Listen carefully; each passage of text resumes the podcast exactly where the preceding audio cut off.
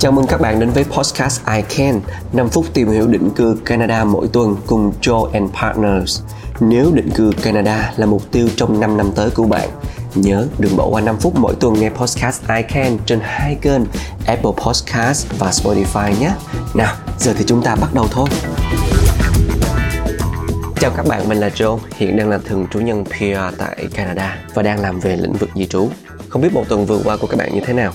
Riêng Vancouver thì đã chính thức bước vào mùa xuân. À, cuối tháng 3, đầu tháng 4 cũng là thời điểm lý tưởng để người dân tại đây hưởng nhiều nắng ấm hơn cũng như tranh thủ sống ảo với hàng ngàn cây hoa anh đào đang ra hoa khắp mọi nơi. Và không phải ai cũng biết Vancouver có đến hơn 40.000 cây hoa anh đào mọc rải rác khắp thành phố nên mùa xuân cũng là lúc ừ, ngành công nghiệp du lịch ở đây bùng nổ vì à, du khách khắp nơi trên thế giới đều đổ về để thưởng hoa và tham gia các lễ hội mùa xuân ở đây. Ok, bây giờ quay trở lại với chủ đề định cư của chúng ta đúng không? À, qua số podcast đầu tiên mình đã chia sẻ về ba vấn đề cần tìm hiểu khi lập kế hoạch định cư Canada gồm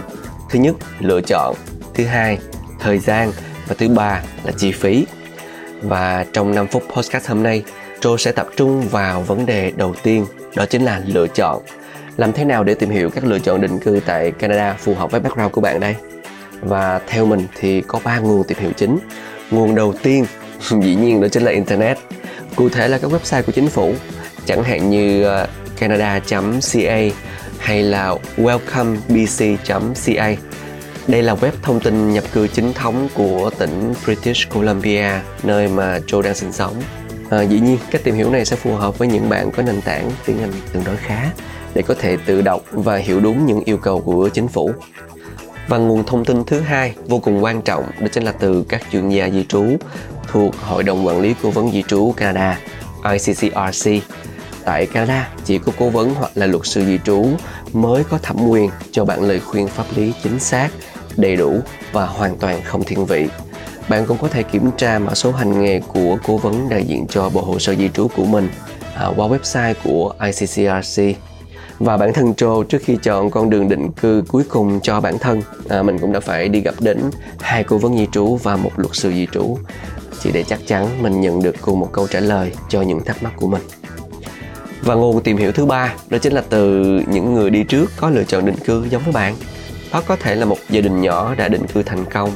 Một người bạn đi du học làm việc sau đó được PR mà bạn quen biết chẳng hạn bạn cũng có thể đọc những chia sẻ từ người đi trước qua diễn đàn hội nhóm du học định cư Canada trên Facebook để có thêm thông tin tham khảo. Nhưng mình nhớ là chỉ để tham khảo thôi nhé. Khi tìm hiểu thông tin định cư Canada, bạn cũng cần phải biết phân biệt các chương trình định cư theo cấp độ liên bang hay tỉnh bang. Các chương trình định cư liên bang federal và một trong số đó là uh, những chương trình được quản lý bởi hệ thống Express Entry.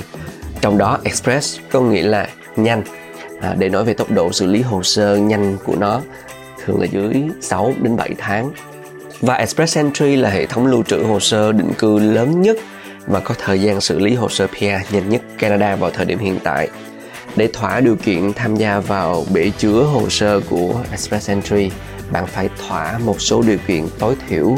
về à, tuổi tác, học vấn, kinh nghiệm làm việc cũng như khả năng ngôn ngữ tiếng Anh hoặc là tiếng Pháp Express Entry hiện quản lý 3 chương trình định cư lớn nhất của Canada. Đầu tiên là Federal Skill Workers, dành cho nhóm có kinh nghiệm tay nghề cao, đang sống bên ngoài Canada. Nhóm thứ hai là Canadian Experience Class, dành cho nhóm có tối thiểu một năm kinh nghiệm làm việc ở bên trong Canada. Và thứ ba là Federal Skill Trades, dành cho nhóm lao động phổ thông như là tài xế lái xe tải, thợ mộc, thợ hàng, đầu bếp, làm bánh vân vân.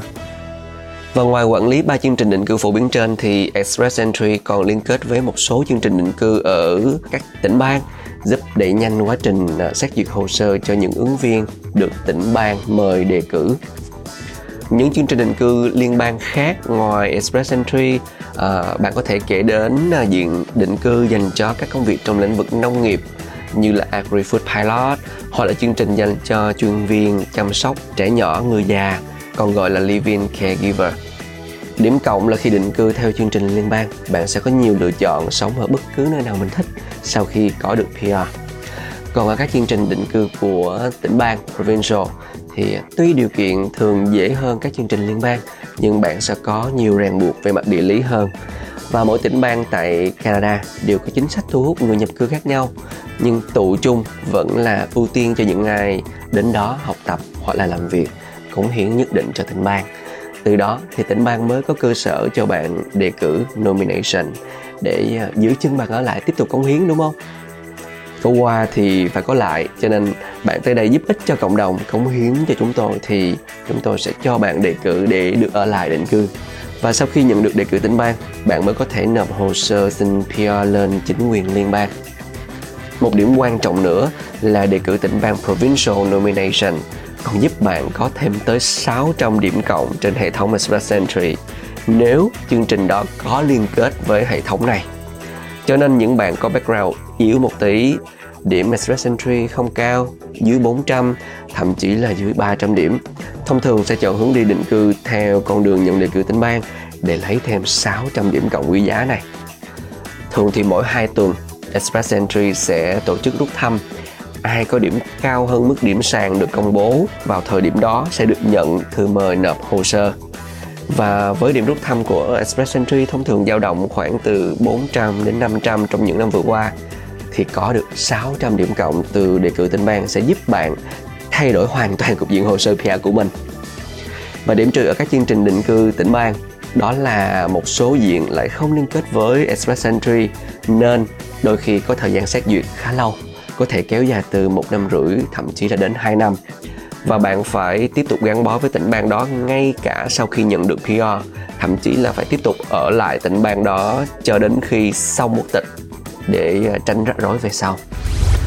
Ok, vậy là phần 2 của podcast hôm nay Châu đã chia sẻ về một số nguồn tham khảo thông tin bước đầu à, ba chương trình định cư lớn nhất Canada được quản lý bởi Express Entry và một số sự khác biệt cơ bản giữa chương trình định cư cấp liên bang federal và tỉnh bang provincial. Với rất là nhiều lựa chọn như vậy thì à, vì sao Châu lại chọn du học một năm, làm việc một năm rồi sau đó mới nộp hồ sơ xin PR? Và liệu bạn có thể rút ngắn thời gian lấy PR